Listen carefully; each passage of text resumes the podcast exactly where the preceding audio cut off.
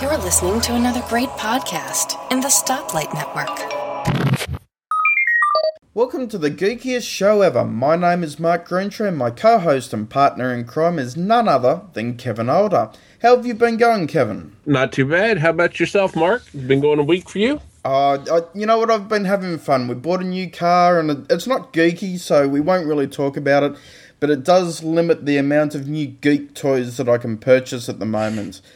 so, uh, but you know what? It, it keeps the wife happy, and you know when something great comes out that I actually want, I think she'll let me get the next uh, little thing. Now, Kevin, we've got a very special guest joining us this week. Can you guess who it is? Oh, I don't know. He's I've heard him referred to by a secret name called the Pusher or something to that effect. I, I can't remember. mean. It you know, he has a habit of I, I think of convincing other people they need a lot more kit than they might have otherwise been willing to purchase or software even. Mm. But I, I don't think it's only computer stuff. I, look, I'll give you a clue. He never grew up, which pretty much is a prerequisite for being on this show. But he's got Yeah, the- really. absolutely. He has to have the biggest collection of Lego out of any adult I know. Yeah, I've I've seen a few of his uh, collections and a little bit of his uh, discussion of Legos. He has quite the affinity. I think maybe I should keep him away from my son because if he gets too near my son, it could cost me a pretty penny there too. Certainly could. Well, Kevin, let's welcome Mark Dalton to the show. Mark, welcome aboard. Good evening, guys. Thanks very much. A reputation I think I don't deserve whatsoever. oh, never. Now, Mark, I've, I've got to ask you out of the 300 billion little Lego bricks that's been produced by the Lego company in Denmark since 1949, how many of those do you actually own? Wouldn't it be easier for him to say how many he doesn't own? It could be, but that would be a small number, I guess. Yeah. My my love for Lego is restricted to one specific line of Lego, which is my defense. So it's not all Lego and it's not everything they've ever made. It's one specific line. What would that be? Uh, That's the um the, the town, the Lego Town edition, mm-hmm. or City Oh. City edition. Um, I suppose it, it come arcs back to my you know want to take over the world. So the only world I can really take over is the one I build myself out of little Lego bricks. Um, but I think it's pretty safe to say that I, I have pretty much everything that you can get on the uh, the Lego City line. Um, that's that's both uh, been made um, and due to be made as well. I, I've got my eyes open on a little Apple store, um, one that they're trying to get get through at the moment. But uh, we, we need some more backing on that one. That'd be nice. I, I've certainly noticed. I, I went out after last week's show because uh, you know Kevin brought up you know the Lego Friends for the girls and and uh, the Lego is it Naruto. Ninjago. Ninjaro, thank you, Kevin. Um, and I went out because you know I, I didn't realize that these were out, and I'm, I'm looking on the shelf and I'm going, oh man, I have seen these before. I made such a goose of myself. you know what was I thinking? And the kids ended up getting some Lego, so that was pretty cool. And and certainly the Friends one though, uh, I hadn't seen that before. So my daughter was really keen to get some more Lego, and it's great to see that they're sort of expanding out and and um, making Lego for girls. It's really nice to see. But you know what I did see was their architecture editions at the moment, and they've got one with uh, the Sydney Opera House, the White House, um, Eiffel Tower, I think. Eiffel Tower. Or- They just look absolutely beautiful. Well, of course, the, probably the, the most famous one at the moment was the Taj Mahal um, one, which um, was famously bought, not bought once, but bought twice by David Beckham, um, and apparently started but never finished.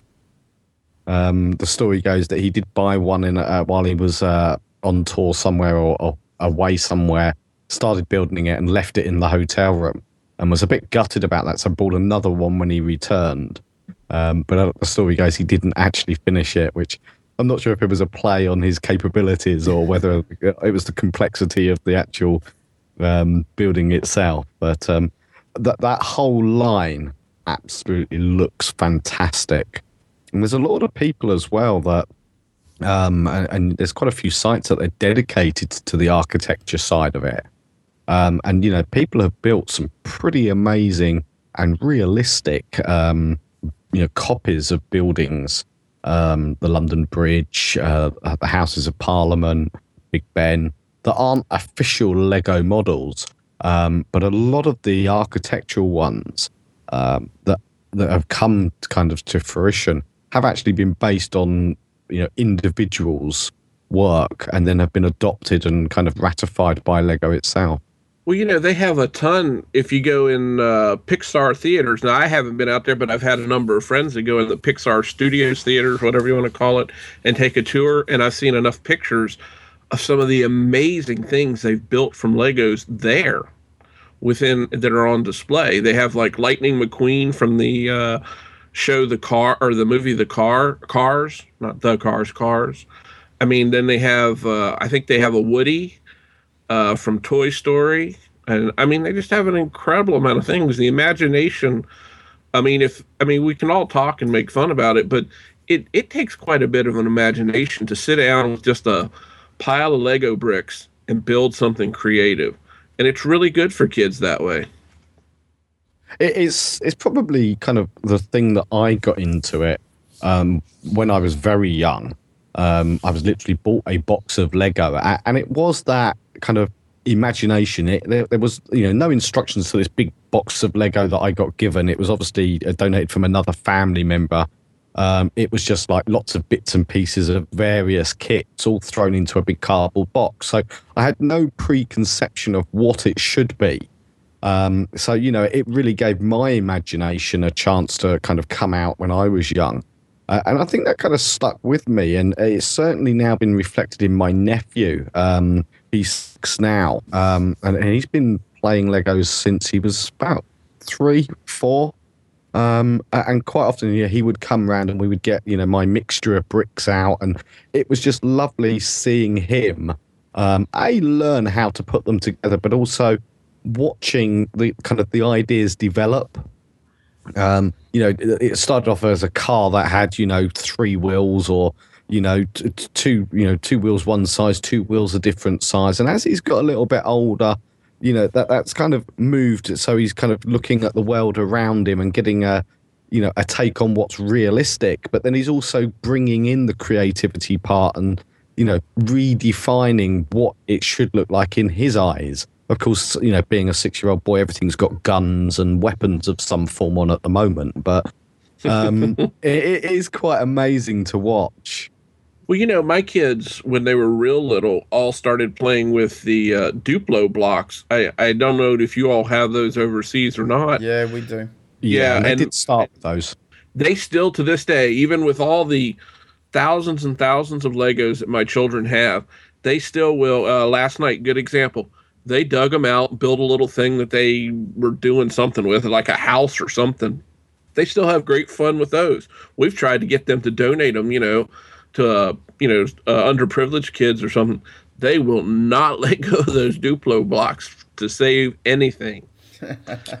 and do you know what? It's fascinating because uh, both my my parents and my sister. Ha, you know, have the same kind of setups. They've got the Duplo blocks, they've got the Lego blocks in boxes in the garage or in the attic, and they've gone through many times of, oh, we really should clear it out and get rid of them um, uh, only at the last minute to say, but you know what? Whenever we have visitors, we get those out, and the kids, you know, what whichever kids, wherever they're from, no matter you know which background they're from, um, they all get it. They all know exactly what they are, and they all play quite happily. It seems that you know it's a universal toy. Boy, girl, doesn't matter on you know the age. Um, you know, the, it's just amazing that you know you can get a group, a, a big you know box of bricks out, empty them onto the floor, which is part of the fun of Legos, by the way. Um, take you know whichever kids throw them together in a big mixing pot, and they will play. Well, you, you know, you say that, and you just reminded me too that my mother has probably a small plastic tote full of Legos that my two older nieces had had, you know, over the course of I don't know, twenty years or so, had gotten uh, when they were growing up. She has that, and nine times out of ten, when my kids go in over there, they know where to go. They go grab it before I even say a word, even if we're there for five minutes, they go grab it, dump it on the floor in my mother's living room, and start putting stuff together. And these are such a variety. They're from like probably 10 or 12 sets with probably half of the set there at any one point. So, yeah, they just go to town with it, building little horses and carts and partial houses and stuff. And, you know, the tornado hit the house and the horse flew through the window type of things. Mm. You know what? I get really disappointed when I lose a part, though. it's just me. I, I like it to be exactly the same as I see on the picture of the box. Um, you know, occasionally I'll sit down with the kids and and um, you know, sort of just experiment and so forth. But I remember buying my son for Christmas a um, a Cars set for the car movie two, uh, Cars movie two, I should say. And um, anyway, so I put it together with him. And then over the course of the next day or so, it ended up in pieces everywhere. So about a week after that, I put it together again and I said, okay, this time you'd leave it this way. it looks like this on the box. don't go pulling it apart. I don't want to rebuild it.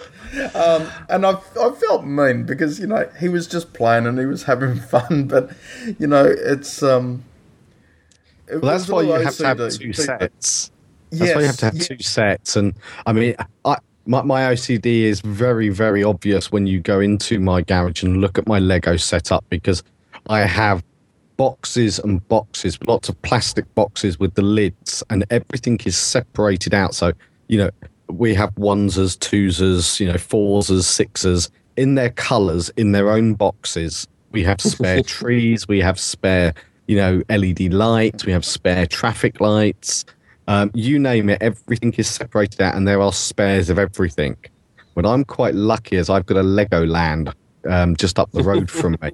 Oh, um, so, I don't know if that's lucky or, or not. You, you probably well, you're probably the, the, the beauty customer. is you can go in there and they have like the pick and mix buckets. Oh, okay.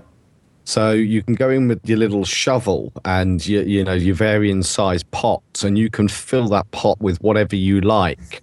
So you can get you know a, a half a pot of these and you know three of them and two of those, um, which is a great way to, to kind of build up your, your spares, but also to do custom projects. Mm-hmm. Yeah, you talk about custom projects. That just reminded me of something, and I don't know if it still exists or not. At one point on the Lego site, you could submit a drawing or a picture or something, and they had some sort of back end system that turned it into a you know a general rendering and a Lego plan that you could then order from them. You know how to build it and how to you know all the bricks that you would need, the different sizes. Do they still have that? I, am not sure, but I, I, do know that they hold regular competitions um, where they will take submissions and they will then turn that into you know an actual product. Um, I also know at, kind of, at the Legoland um, kind of theme park that they do kind of bring the youngsters in and they have kind of an engineering like uh, I suppose building where the kids can sit down with a Lego person um, and they will do something very similar. They will take an idea and they will show them how to build it, what they need to build it, um, and the various bits and pieces that they can get hold of in order to do it. Uh, but I don't know if they've still got it on the website. I'd need to dig around and have a look. Yeah, I might have to take a look at that because you know I might want to build a bust of myself. You know, I'm just thinking how good I'd look in Lego. well, it would be permanent because these little Lego bricks certainly don't degrade over time. That's for sure. Hey, have you guys ever seen James May's Toy Stories? The uh, six-part, actually seven-part, but, but that was a, a separate. Uh, they tried to make sure that they could do the the uh, railway, uh, the little model railway, uh, properly and actually finish that because they, they failed in the first attempt. Um, but he actually created a Lego house. Yes, I did see that, and it caused oh. it caused a whole bunch of controversy over here. How so? Um, because of its size and uh, building permission. Oh, yes, permission. yes. But it, it was definitely an interesting episode and, and something that you look and you think, all right, everyone's thought, can you build something real size in Lego at some point in time? very few people have ever actually done it. Uh, and I just thought it was quite incredible that then he wanted to actually live in it, and they actually got it relatively stable, I think. Um, you know, I watched a little bit of it last night just to reinvigorate my mind with uh, with the topic, and I was just like, you know, in, impressive. You know, to be able to do that. Um, you know, from little and and it was you know eight block Lego pieces that they they built it out of, and then they built larger bricks, and then they put those larger bricks together, and uh, yeah, quite special. Kevin, have you seen that? I haven't seen that Lego episode. I mean, I have the uh, model railroad, the uh, where they tried to do the train episode that I've seen, but I Yeah, haven't seen that- the Lego one. That that's a good one. Um, but they remember they failed in their attempt to to do it, so they they came back about a year ago and they actually redid it again. Um, and I believe they and they've called it the Great Train Race. Unfortunately, you can't get it on iTunes, but it is available on DVD. Um, so and anyway, that, that's going away from Lego. Although Lego does have some trains. Mark, did you get the train, the electric train set to go through the cities that you've built, or it doesn't work with your setup? All of them.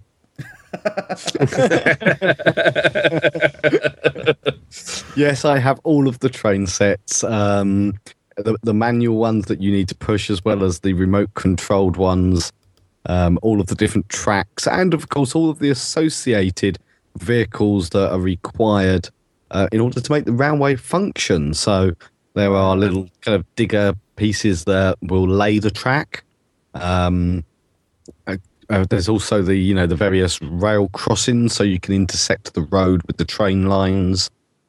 Um, yeah, I mean you you need that in order to make it a proper town. Otherwise, you know how are you going to get your workers from the fire station to the police station and then to the beach? Exactly. I mean, you got to have the public transit, otherwise, it just loses all of its authenticity. well, uh, yeah, and then you know we, we've got the um, transportation of goods, so we've got to have the goods trains, um, and you know, and there's various types of those. So we've got the vehicle transporters as well as the aggregates, um, and of course the aggregates. You know, you then have to fill up the back of the little uh, trucks, the train trucks, um, with like little brown bricks or little grey bricks and things like that. So you've got to do it all properly. Yeah, you have to do that. The uh, funny thing about that is uh, my daughter started building the um, Harry Potter. I forget which one. It was one of the small pieces that Legos come out with in Harry Potter. And she said, "Well, that looks great, but I don't have this building and that building and that building." Now the top of the dress, her dresser is consumed by the Lego Harry Potter land. Um, Yeah, my, my kids do the same. They actually, you know, me speaking of, you know, saying that I make them keep their Lego as it looks like on the box. Well, they turn the box around and go, I need this one. And you've got to buy me this one. You've got to buy me this one. And it's like, oh, boy. And Lego's, I don't know how it is overseas, but Lego is actually quite expensive in Australia. It's not a cheap hobby. Um, it's when you get into it and you do it properly, it's actually a very expensive hobby. It's certainly on par with, you know, building, you know, a model train set, an electric model train set, um, or you know, building your own model planes and and uh, cars and bikes and so forth. So it's not cheap, but it certainly is fun and enjoyable.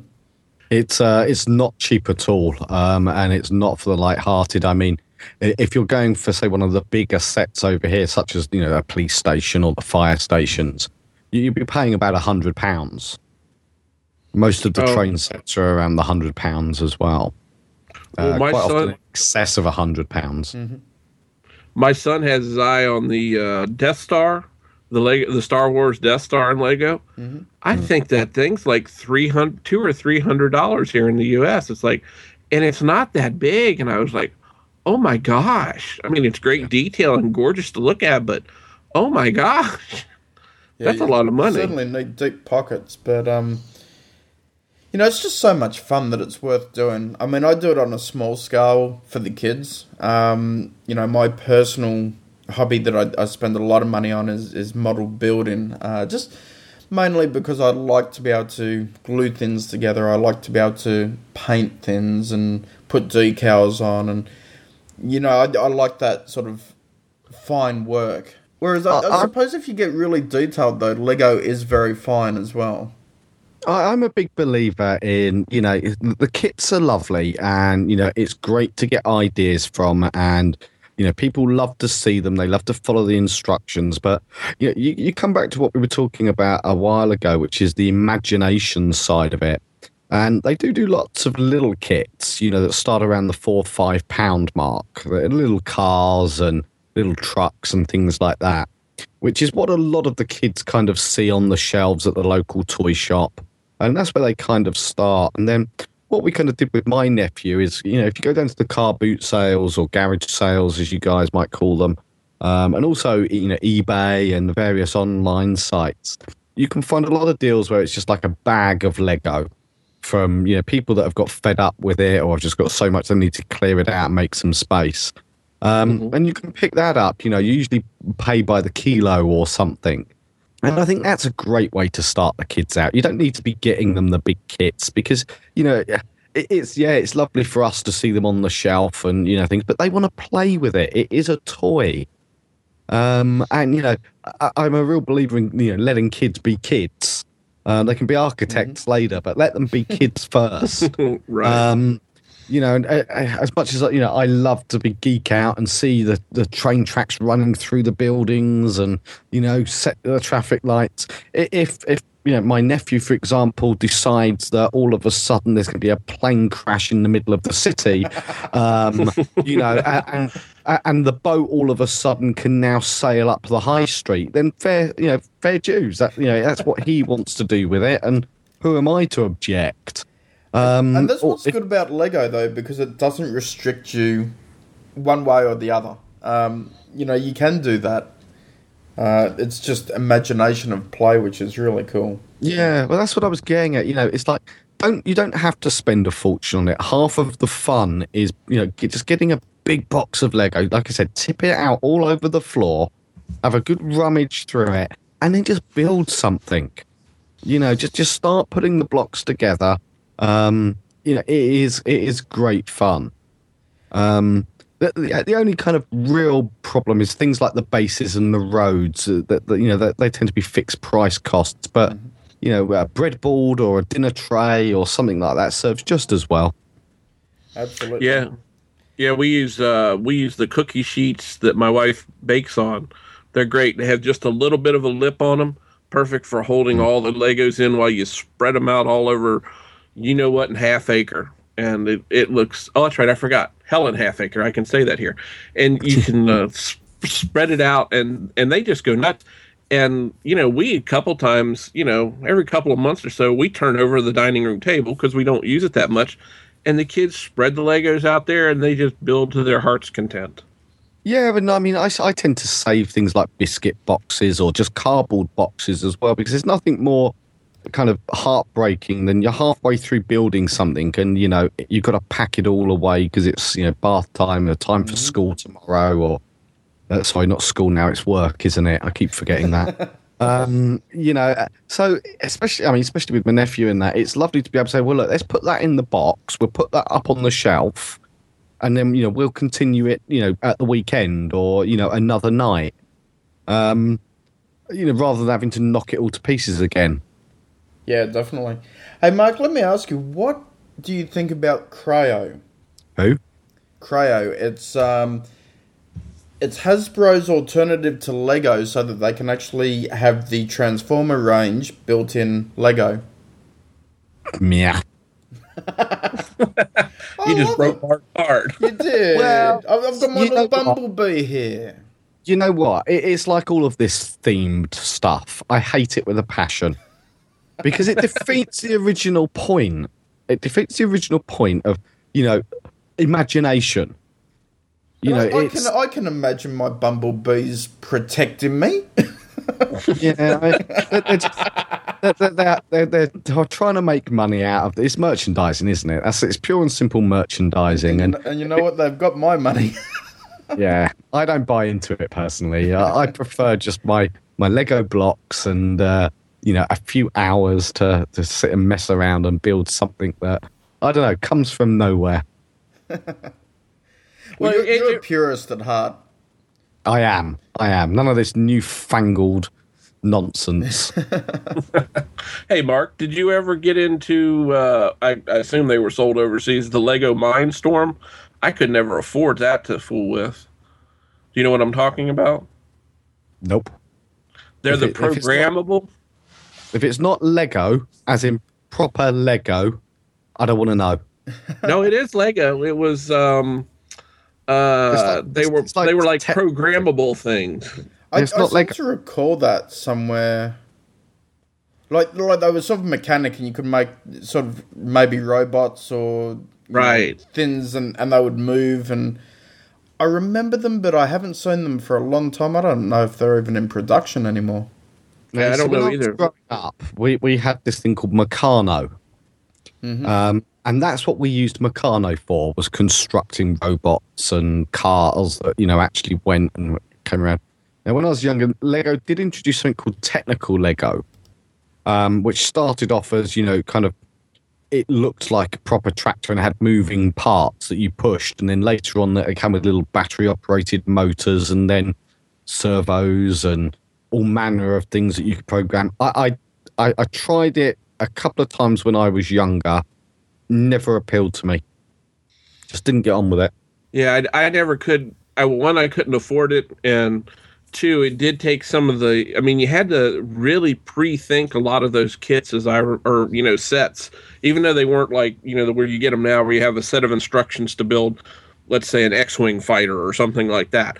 It wasn't that detailed as I remember it, but you really had to pre-think a lot of that out um, and, and before you go to build something, because then you go to put the motors in, and, or, and it would bind up, or you know, all this stuff, and it, it was just too taxing on my. Well, it still would be too taxing on my brain, even at my age. Well, that uh, was another thing was that if you lost one of those pieces, it ruined the whole thing. It didn't work. You Yes. know, I- if if you were building, say, a house or you know a, a barn or something like that, and you lost a brick, then you just put another brick in place. It didn't matter if it was the wrong color or you had to make it out of two smaller pieces or you know you could do it. It didn't ruin the game. You just made sure it was one of the bricks at the back or one of the bricks at the bottom.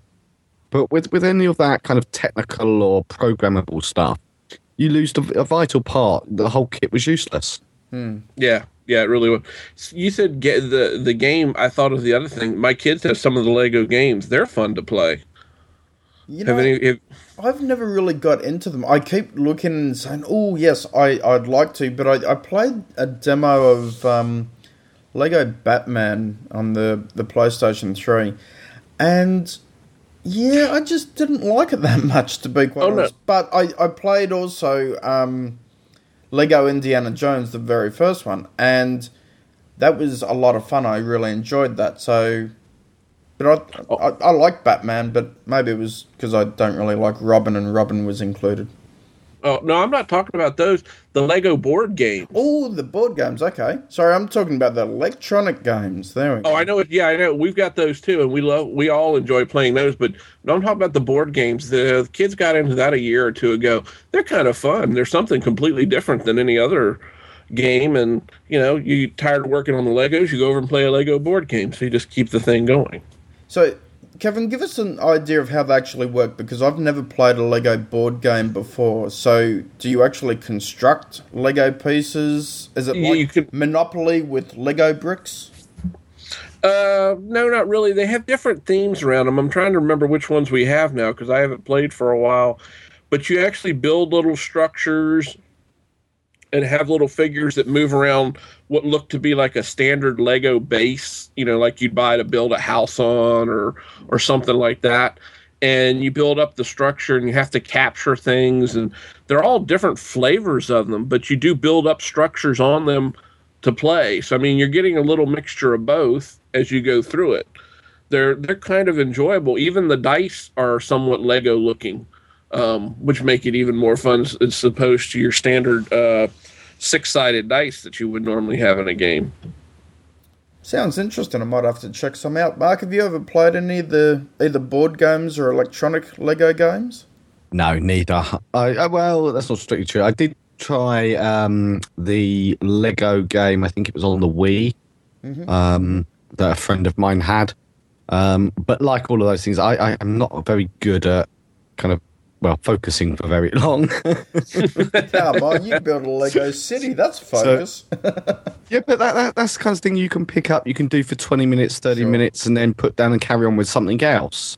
Um, or, or you know, typically you know doing it while I'm watching TV or something. You know, kind of you know multiple things at the same time. Just sitting down playing a board game or computer games. Computer games just drive me barmy because, well, I, I get bored. I get bored of them so quickly. Um, you know, I just kind of lose interest and wander off and start doing something else. Board games, I, I like. I like a traditional board game. Um, once again, this this themed kind of board game. You know, it's like I'll look at that and say, well, it's snakes and ladders just with Lego pieces. Um, you know, it just doesn't it doesn't appeal to me in the same way. You know, when when uh, we're talking about board games, I- I'm sort of bored has a double meaning to it, and it's like, oh, it's boring. I'm bored. you know, You know, I, I spent a lot of time as a kid um, in and out of hospital. Um, and, you know, it was something that, you know, when mum and dad came up, dad would bring a drafts board or a pack of cards or, you know, a board game of some type. And it was a huge, you know, distraction. And even on rainy days or something like that, it would be, oh, let's get a game out and let's play a game. And I love board games for that. Um, but like I said, you know, I suppose I'm a purist in some ways um, you, you know, I don't this whole merchandising and productization of what is, you know, quite a pure and simple idea that teaches, you know, basic, you know, competition, um, but also how to be a good loser and stuff like that. It has just been marred by money grabbing good for nothings. yes, I'm, I'm not a, I'm not a good loser, that's for sure. Especially if you play me in Monopoly. And uh, you know, speaking about monetizing things, I noticed the other day when I was at the local's toy shop that the Beatles have come out. Well, Monopoly has come out with the Beatles version. And I'm thinking, Oh you Lord. know, really could you know that that's where I draw the line with the Beatles. That's for sure. Well, what kind of got to me the other week, um, probably about the same time, actually, by the sounds of it, is i- was in uh, uh, one of the local toy stores with my niece and nephew, and I saw a Monopoly version. And I thought, oh, you know, that, that looks good. And it wasn't until I took it off the shelf and the money had been replaced by debit cards. Ooh, Yes, I saw that. Wow, that's I've seen that. nasty. I, I, Uh, don't, and I I just- don't like that. I, I run a, a cash economy in my own personal life. We don't have credit cards. We don't take out loans. We pay cash for everything. We just save up. So I'm dead against that. Well, yeah, I mean, it was kind of one of the ways when I was little that you learn how to add up and take away, and you know what, how much change do you get from the twenty dollar rent if you're giving them, you know, a fifty dollar bill, um, you know, and it was all those kind of little things that also came with playing board games, um, uh, that you learn, and yeah, mm, do I really want to be teaching kids that all you need to do is hand over plastic? Yeah, that's uh, that's true. Yeah. I um, I saw that and um, I, I I'm not wondered about that. That's a, I'm not denying that's a fact of life today, but they don't, you know, let, let them at least have a it. chance to learn the basics. Yeah. But, well, if you don't understand how to handle money, logic sort of indicates that you don't then respect, you know, how the, the plastic card works.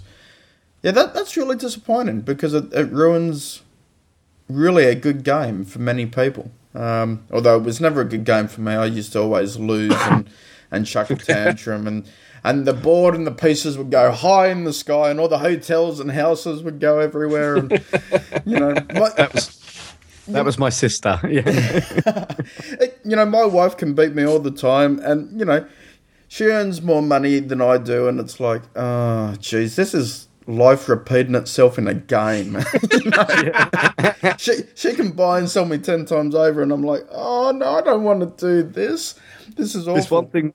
It's one thing. The you know the wife kicking you down in that regard. It's when the kids start doing it as well. you know what? I, I think I'd be proud if the kids uh, started doing that, but uh, yeah, the wife. Well, that's another story.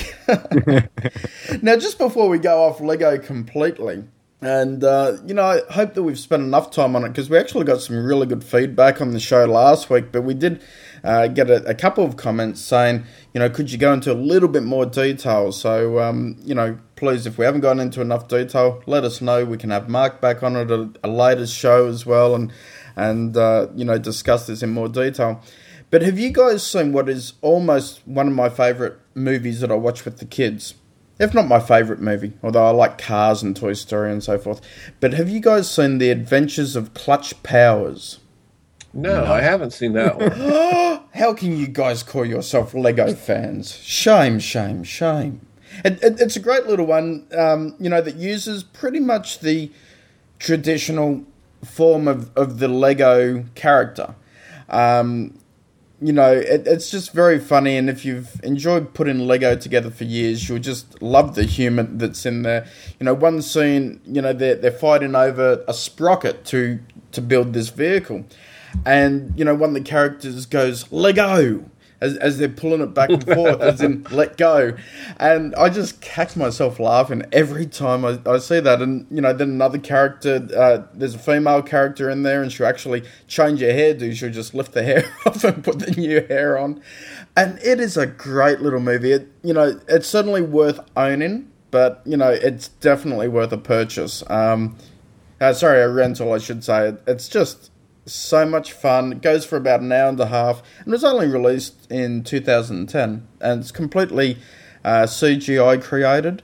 Uh, but it's got a good little storyline, and Mark, I think you'd like it because it's got this big virtual Lego city. But they don't spend the whole time there, but that's where Clutch Powers lives, and, and then he goes out to, to fight an evil wizard and and so forth. So you know, it's got everything that kids can just latch onto, and it's also got enough humour in it that adults can really enjoy it as well.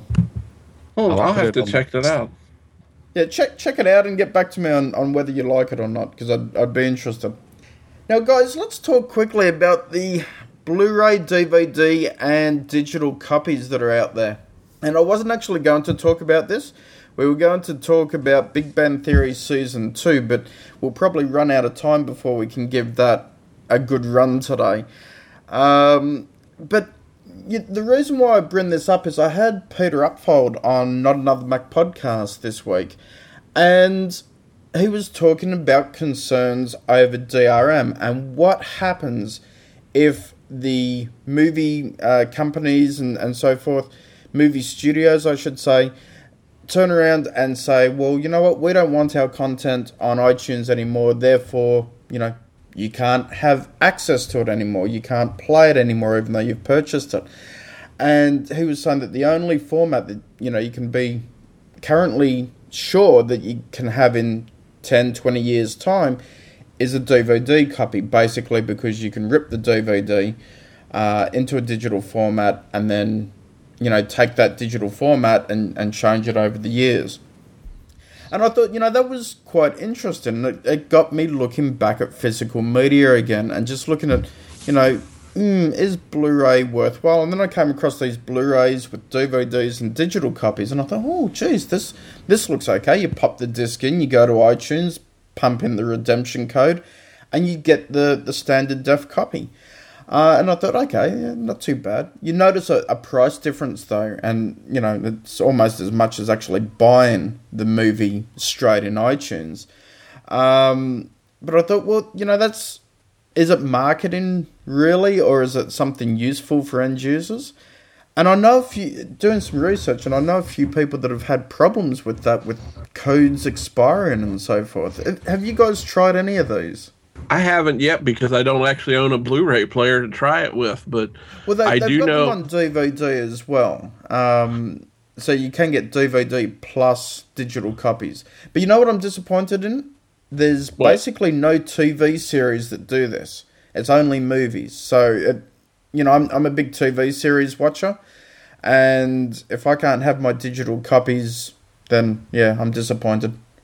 Yeah, I haven't I haven't seen that. I I do have one Blu-ray DVD that I that's not um I've never opened. I actually got it signed by one of the animators uh, from Toy Story, so I haven't Ooh. bothered to open that because it's kind of precious that way. Nice. Um, but um, I think it includes a digital copy, which I'm sure by now has long since expired uh, because of that time limit. Because we both, I mean, we all share in common a friendship with Allison Sheridan, mm-hmm. who uh, recently went through that where she had gotten. I don't know whether her or husband Steve had gotten for Christmas a copy of the movie. I believe it was District 9.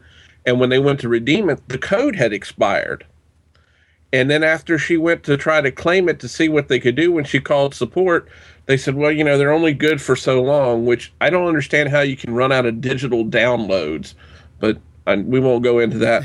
she, the Sony actually had the cojones to offer her a copy of the Smurfs as a replacement for District Nine, and I'm going. And she's the same thing. It's like, where do you think the two of these things are even in the same ballpark? That's crazy. That's just absolutely insane. Now I know from being a, a, app reviewer and so forth of different iOS apps, when we get the redemption code, it is limited to a week or a month, um, or even a few months, and then it's got to be used within that time.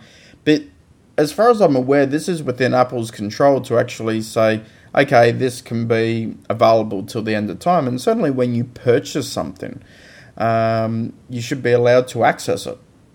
Yeah, it should. There shouldn't be any time limitation on a a digital download. They're just going to push people right back into what they don't want. They're going to push people back into pirating. Yeah, and Absolutely. I mean it, it's it's totally counterintuitive. I don't understand that. If you get a redemption code, it's a redemption code. Download the movie as long as it's. I mean, I could understand if there was some reason, you know, the server farm that that movie was hosted on was every digital copy was destroyed, which God knows that would be almost impossible to do. But the the fact that they just limited, I mean, that just doesn't make any sense at all. Yeah, and you know, you don't know how long when you go and, uh, and actually purchase from, you know, especially some of the big retailers that order in the thousands of copies. You don't know how long that copy's been sitting on the shelf that you're purchasing. There's not like a used by date, as far as I'm aware, that's on the back of the case going, you need to redeem this by tomorrow, otherwise you can get stuffed. Um, yeah, it, it's it's just wrong. It's highway robbery. I really think it's a, a good idea of really utilizing technology well and giving people the choice as to how they wish to consume their content. And it also saves people having to rip the content. Um, but at the same time, if it expires, what's the point? You know, it, obviously, when you redeem it, then you have it forever. But if you don't get it to that redemption time, you know, it's the same thing. If I, um, okay, if I bought one of you guys, you know, DVD for Christmas and I decided, oh, you know what, I'm going to buy it now and, and hold off and then send it to you guys. Well, by the time Christmas comes, that digital copy is probably no good. And, uh, yeah, it's just, I suppose it's another way of the movie studios making people do things their way. And you know what? I also, speaking of that, I want to have a rant. Put up your hand if you absolutely detest and hate George Lucas. Both my hands are up. Now listen, he's he's a brilliant guy. You know, created a wonderful universe. But I'm sick and tired of actually buying Star Wars. I bought Star Wars on VHS. Then, when they released the widescreen editions on VHS, I bought it again. Then I bought it on DVD. Then I bought it when he did the digital restoration and added the additional scenes. Then I bought another series a, a, couple of years back. I can't even remember. I actually sold it, so I can't. It, it was oh I, no, it was the one where on one side of the disc you had the original version, and then on the other side of the disc, you actually had the digital enhanced version. Right, hold on a second here, Mark. Who bought all of these? I did. So once again, who bought them? Oh, I know. I'm stupid, but. so how, how is this? How is this George Lucas's fault? Because he yeah? keeps making it, me buy more. it, every time Apple releases a new product, you you, you think, oh, I'd buy that. Same as we all do. It's a new product. It's a, it's a new format. It's a big difference between you know buying something once yeah, and buying different things a multi- multiple times. Yes, I, I know what you're, You're- saying. And, you're and, and, you've got me between a rock and a hard place, Mark. Yeah, you're buying a different product. So I, I, I don't think that's a fair assassination. I mean, I, I completely agree with. Okay, so going back to where we were a while ago, I, I do not believe in physical media anymore. But it's past that. I don't want it laying around cluttering everything up. Secondly, when I buy something, now completely understanding music and video, I am buying the rights to view it. Mm-hmm. Yeah, I do not own the material. I, I am buying in. I'm buying the rights to view it. Okay, I, I believe, and this is my belief. It may not be in, in, trounced in law, but I but I believe I have that right to view it where and on what I like, whether that's my TV, my computer, my phone, my iPad, um, you know, an overhead projector. I don't believe I should have to pay multiple times in order to view that same material. Now, if that material is materially different, i.e., I bought an analog version and they've released a digitally mastered or remastered version, to me, I'm buying a different product. Yeah, there, there, there is costs to producing that that new format, that new version. Okay, that's then my decision. No, I want to enjoy it in that you know new format. Um, I, I, once again, I'm buying the rights to view it in that format. Uh, Once again, I think I have the right to view that in that format on all of my devices. Um, I also think that you know when you're looking at the difference between DVDs and Blu-rays, you know you, you are in essence buying a different version, uh, you know, a different product. You're buying a lot higher resolution. Um, there are different, you know, manufacturing and production costs to that. Do I believe those prices are fair? No, not at all. I believe you know DVD prices are over overinflated. I believe Blu-ray prices are just so ridiculous. It's why, like Kevin, I don't own a Blu-ray player, um, and have no intentions of ever owning a Blu-ray player, let alone blue Blu-ray uh, di- uh, discs or blue play. Uh, well, you know what I mean. um, you know, I, I just I, I I'm not buying into it, and to me, that's the easiest way I can vote against the studios by saying, you know, I am not buying into it. The same way as when these 3D TVs come along, I ain't buying into that either. Mm-hmm. You know, fact of life. But you know, if, if I am going to buy different products, then I, I I do believe that you know I should be paying for those products. Yeah, and you, you've certainly got me there. I I I got to take a, a back step slightly, but still, still, you know, um, he's been riding on the coattails of Star Wars for so long. I'm tired of it. you know, when when they released the, the Blu-ray copy, then a month later they released the 3D version in the theaters. I just I shook my head in in disgust and just went, talk about grabbing money and you know at the same time totally bastardizing and destroying a, a great series. But uh, But the reason they keep selling new versions is because you keep buying old ones. I know I'm an idiot. Yeah, you, you, you're adding fuel to your own fire. You, You're not. You're producing Mark. You're it. not the only. You're not the only one. I've been suckered into that. One of my favorite albums of all time, and I'm not a huge music fan, is uh, Van Halen, the original album. I have had three, four, five, six, seven copies of that album as it's gone through the different media. I have I still uh, LP, cassette, eight track, um, CD. Then I bought it digitally. So I'm as big a sucker as you are, so don't feel so bad. it's it's good to know I'm not alone. No, we have that in common. So, Mike, let, let me ask you, like, you know, Peter obviously brought up an interesting topic, and unfortunately, you haven't listened to his comments, and I'm only, you know, passing them on second hand.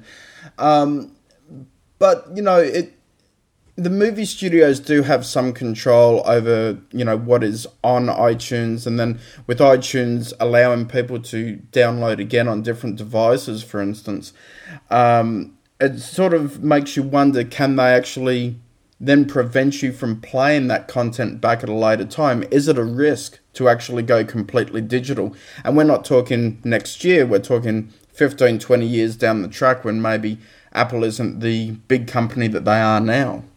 How, how many VHS tapes do you own? None now.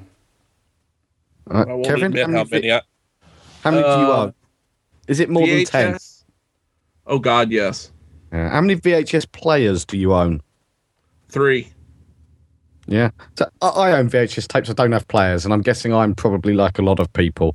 Um, the tapes are going into the bin. If I haven't converted them now, I never will do. Um, who knows what the future holds? Um, the the thing I think you've got to remember here, okay, is these are companies. Yeah, they're not charities. They're not there for any other purpose than to make money. Okay, they are going to do that in any which way they can. Now we we all hope that's within the law, and we hope that those companies follow some form of ethical practice. However, if they don't, the only way to, to do anything about that is don't buy from them. Yeah. If you don't like the terms and conditions that are set forward by iTunes, then don't buy from iTunes. However, the success of iTunes, the, the, the volume of music, TV shows, and you know movies that they are selling, to me shows that the majority of people are happy with that agreement. To me, there's no difference between I go out and buy it on a DVD. Who says that DVD will work in 20 years? Yeah, absolutely. But should we then tolerate having to? Admittedly, we don't have to purchase it. I understand that. But should we tolerate as consumers, you know, being forced to upgrade because they don't make the equipment to play back the content anymore? You, you know, in Australia, you cannot get a VHS player. Um, you know, they're very, very hard to come by.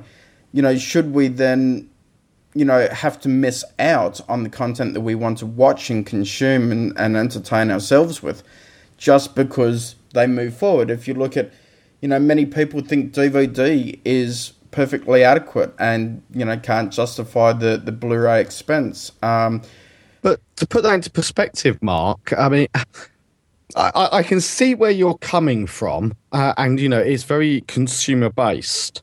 So, uh, from who- who should pay for that? Should the business pay for that? Should the company? Should should you know when you buy a car, you expect that to wear out over time. Nothing lasts forever. Okay. Um, Legos do. well, well added, Kevin. there's an exception to every rule, Kevin. Sorry, couldn't resist. you know, you people are getting very uptight about this whole digital format. Yes, digital digital allows us to keep things for a very long time. But at the end of the day, you know, it's on a hard drive. How long will that hard drive last? How long will the company that's producing it last? Who insures against that? That there are there are a whole bunch of mechanisms in place to kind of try to keep us safe and to protect consumer rights. But is that really a right that you expect to be able to buy a product and use it forever and ever and leave it to your great grandchildren? Yes. I'd like to think so, yeah. You know, It'd it, I'm, I'm just thinking, and it just shot to to my mind. Um, you know, jewelry. Um, we've got a, a ring in our family that comes from generations from my great grandmother, uh, that's been passed down, and you know, I have no idea what was spent on that in the day. But you know, that's that's lasted, and it's a completely different argument to what we're talking about here. Well, all products have have a you know varied life. Um, you know, if you talk about jewelry, gold, silver, you know, that they will they'll eventually you know go back to nature. Everything does. Um, it might just take a few million years, but you know, nature will reclaim it. But, but that'll be outside of our lifetime anyway. So, you know, th- that's what I'm sort of looking at. I'm, I'm looking at if you look at quality, say call it 1080p or call it Blu-ray, digital downloads, whatever. The quality's so high for this content at the moment that there's very little moving forward that I think would actually make it better. Now I may be wrong in saying that, but you know, the human eye can only see so much, and 90% of the population are going to be satisfied. So, why can't that Blu ray copy or that digital copy last for the rest of my life? Well, you know, the other side to that is, too, is what uh, Mark was saying earlier about you're buying the right to play it, to play it anywhere you want. Mm. Why can't they offer? I mean, and, and even using the car analogy, mixing the two together. Yeah, nothing lasts forever but when I buy a car and I get tired of it, unless I've really run the you know what out of it, um, I can trade it in and get something back for it. So mm-hmm. why when I buy a DVD version of um, The Big Bang Theory, let's say, not that I have all five seasons, uh, but anyway, the um, we won't go into that. The um, but if I buy it, why can't I then, you know, when it comes out in HD, why can't I just pay since I've already got it? Why can't I pay the difference and trade my license up? Why Absolutely. are they? I mean, I know it's because that wasn't the product you bought. That wasn't. I mean, okay. So coming back to its simplest form, what when you agree to buy something, a contract is struck for for what is offered. Yeah. Uh, you, when right. when it comes on sale and you know it, it's you can buy this spark, sparkly widget you know, it does A, B, and C, and it will last six months. Give me a fiver for it. You say at that point in time, yes, I'm happy with that, and you exchange money. When when the second version of the widget comes out six months later, you don't automatically go along and say, "Hey, I should get a free upgrade because I bought your first widget." True, but if we go if we go back to the car analogy, they also come with warranties. I don't want a free upgrade either. No, so, so do all of the products you buy both in terms of but it, you know, it, okay, if, if, I bought a movie on iTunes, do I have a warranty from the movie studio that they're going to support the iTunes format and allow me to play it in three years' time, five years' time? Well, no, hold on a second. You, you you have a number of warranties. Now, I'm not sure about Australian law, but you know, in the UK, we have warranties that cover you know the the suitability of the product. You know, it was intent or it does what it was what it said it was. You know, it would do. I.e., so if I go and buy District Nine, I don't expect to get home and have that DVD display the Smurfs. um, you know, so there are warranties in place. Um, are those all, all those warranties that you want? Well, it doesn't sound like it. But you know, once but, again, but it's not warranting that if a format dies, that then you can still have access to that content. No, but the same same way as you know, if the manufacturer of your car goes bankrupt, yeah, the, the warranty may never actually be fulfilled be fulfilled anyway. So, are you all trying to say that all my eight track tapes can't be converted over for free? I'm saying they can be converted for free. Whether that's legal, I, I've got obviously no view on. Um, well, if you find an eight-track player, let me know. what what I'm just concerned about is that for some reason we seem to be drawn into this argument, or we seem to want to treat digital music and video, um, you know, or digital media in a different way to we treat any other product or service. Yeah. Now, the the the advent of digital has allowed us to instead of traipsing down to the local computer store and buying that physical media, to say, I want it now, I'm going to click that button, I'm going to give them my card details, and I'm going to receive it immediately. Instant gratification. What we have to accept is when we do that, we are agreeing to the terms that are put down by the music studios, their suppliers, the, the company we're buying it from. Are they fair? Well, that's down to the individual to decide. Yeah. They don't necessarily have to be fair. Yeah. They just need you to to agree to them to buy them. yeah. If you don't agree with them and you don't feel that the terms offered fit with your beliefs in what should be available, then don't buy it. If there are enough people that do that and feel that way, then the movie companies, the record companies will have to change their terms. Yeah, but the problem with those terms a lot of time, well, I, I, a whole nother rant, and I don't think we have the time for it, is them making those terms readily understandable to the average person. People like us do understand them, and then people like Mark and I are too adult minded at times, and we just keep buying things over and over again. So, you know, I, there's also that. But I worry about the average consumer in this, in that they're never going to think and think it at the level of detail that we're talking about right here. They're not going to think through it that far. Don't get me wrong, guys. I, am not. I'm not a fan of these rules by any means. Mm-hmm. Um, you know, and I think you know you, we do trade you know certain rights in when we buy you know digital media, um, and I'm not you know in complete agreement with that. Um, do do we sometimes take an adult approach and go out and buy stuff? Yes, we do, and you know we probably should know better as we understand a lot of the legalities a lot more than the, the average person on the street might. Mm-hmm. Then again, we probably give it more thought than the average person who just doesn't care. They bought the music, they listened to the music. Um, in, in in a year's time, if you told them they had to pay 60p for that track again, they would probably go, "Well, that's unfair," and buy it. That's true. That's very true. Absolutely. If they don't, if they don't like it, I got one word of advice to them: don't buy it. Yeah, go to the torrent networks, but you didn't hear it here. well, that's between that's between you and your conscience. But you know, it, it's like it's like with anything. You know, it, it's no good from my perspective sitting there saying that product is rubbish because it doesn't do what I w- want it to do. Then it's not the product for you. Mm-hmm. The most simple thing you can do is don't buy it.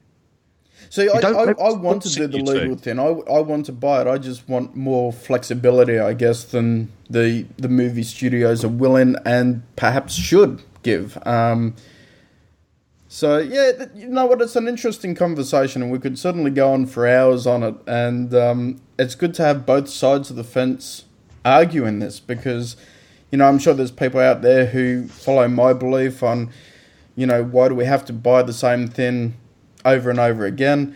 And I'm sure there's people who follow Mark's belief down to the uh, the T, just you know um, that you buy into the format. So I don't think it's an argument that we can solve in in one episode. That's for sure. But it's certainly been a very good argument and a very good show.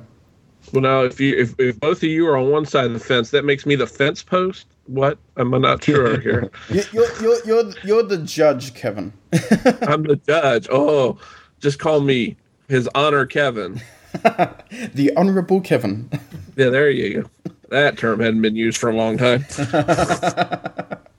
and I don't know. I don't want to know where it was used last time either. I, yeah, that's not even something I'm willing to share. of course, we all know the secret, and he'll have to he'll have to go and ask Mrs. Kevin uh, before he delivers his final judgment if it's okay. yeah, yeah, well, that's true. CTO or CFO, CTO CIO, COO of the house. I, I love her, but yeah. Or as I just call mine, the boss. It's uh, nice and quick and easy and, and uh, does the job. Hey, just before we go, guys, what's this space pen? It, it came up uh, on Twitter today. Yeah, Carell brought it up. Uh, a dear friend of ours, I think we all know her. Mm-hmm. She uh, we she was surprised last week um, that when we were talking about pens that we didn't bring up the space pen the space pen was where I first well I'll tell about where I first heard of it. It's a pen that allows you to write upside down, you know, anywhere. It was I guess originally developed for zero gravity use. Um, it came to I, fame. I thought uh, that was the for, pencil, Kevin. Well, that's no, but see, that's erasable. This is permanent. See, you, are you're using your old technology again, Mark. We've got to get you up to date. Um, the uh, the space pen originally came to my knowledge uh, through an episode of the uh, TV series Seinfeld. Um, and don't ask me which season or anything like that. I'm sure we've got some Seinfeld geeks out there that could figure it all out for us. But there was an episode where Jerry ended up getting a space pen from one of his parents' friends and a whole back and forth thing and all the trouble it caused. But they are pretty awesome pens, and we've got a link to them in the show notes. They actually do have the original space pen again for sale. It's uh, fifty dollars, and it's a really nice pen. Um, and I'm pretty damn sure now I'm going to have to go buy one because of that. So that's cost me another fifty bucks. Um, but you know that and the uh, Trekker version of it are two very cool looking pens if you're a geek. So they're they're really cool. They're nice pens. They're well made. Um, they're very durable. I mean, they'll take quite a licking Uh, from what the uh, the one time I got to hold one actually, and that's been quite a while ago. Um, but they're really neat pens, and you know if if you're a pen geek like me, uh, get one. But you might want to make sure you latch it down onto something. You know, put a chain on it, hook it to your desk because uh, people do tend to walk off with pens a lot. So you don't want this one to be walked off with. That's for sure. Yeah, it certainly does quite a lot of things. I'm looking at the website now, and it'll write upside down, underwater, over greasy surfaces, and extreme temperatures. The only thing it doesn't do is have a little eraser on the top where you can rub it out. yeah, like we were talking about last week. Yeah, I, I didn't have a chance to have a look to see if they're still made yet. I should probably do that and then report back on next week's episode. Anyway, guys, this is uh, the end of episode 54 for the geekiest show ever. Uh, let's go around the virtual table and let's find out where you guys can be found. Kevin, if you'd like to begin. Well, you can of course find me every week from here on out, at least uh, on the here at the geekiest show ever. If you want to find out what I'm doing online, uh, just go to about.me slash Kevin Alder, and there's links to the uh, various things and my diatribes, especially over on Twitter, because you will find me a lot on Twitter, much to my family's chagrin and some of my followers as well, I think. We love you across there. it's, al- it's always good to follow you. It's a, it's a good laugh and always entertaining. And Mark, where can the listeners find out more about you, your Lego collection, everything you do? Okay, thanks a lot, Mark. And uh, once again, thanks for having me on. You can find me on my personal blog over at markdalton.co.uk, and that's where kind of my Lego stuff and the, the normal kind of family stuff is. Um, otherwise, you can find me at the Tech Lounge, which is the, the, the techlounge.co.uk. Um, and on Twitter, you can find me at Mark Dalton and at the Tech Lounge.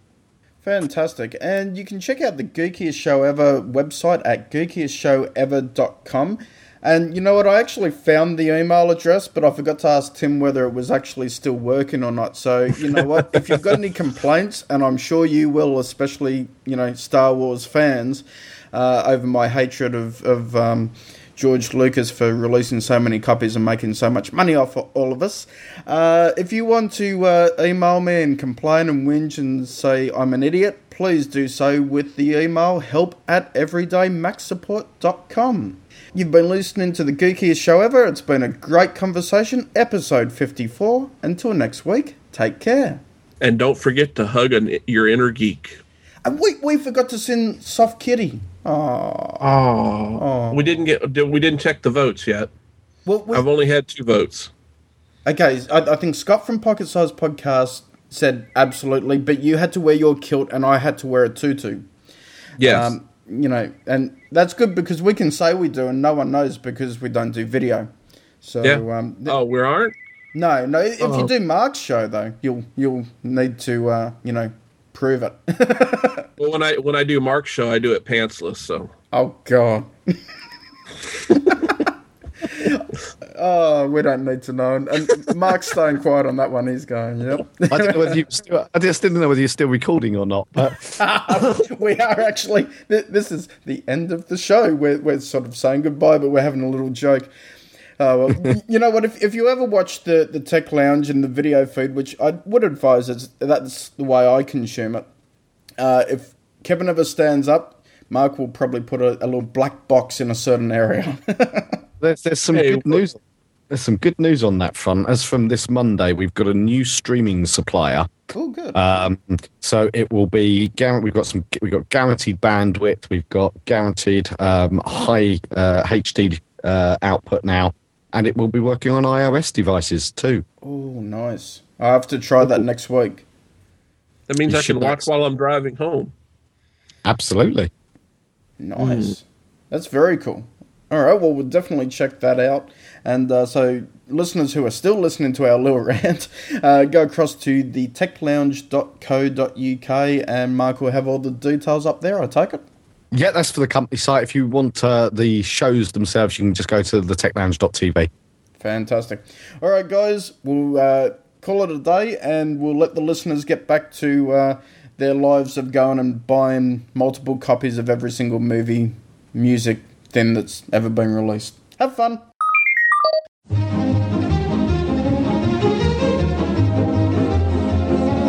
Hey Hey, Guy, have you heard about Not Another Mac podcast? Oh, not another Mac podcast. Yeah, so you've heard of it then. Heard of what? Not Another Mac podcast. Gaz, you keep repeating yourself. I'm just telling you the name of the show. No, you don't. You keep telling me about Not Another Mac podcast. Yep, that's the one. What's the one? Not Another Mac podcast. Gaz, you nitwit Brit, have, have you been drinking? No, you big yank tank. Listen. Not Another Mac podcast is a roundtable discussion with Mac users and experts from all over the world. Hey, Gaz, we've been on that podcast. Are we experts now? Oh, brother. You can find us in iTunes by searching for Not Another Mac podcast or get it through the Stoplight Network podcast feed.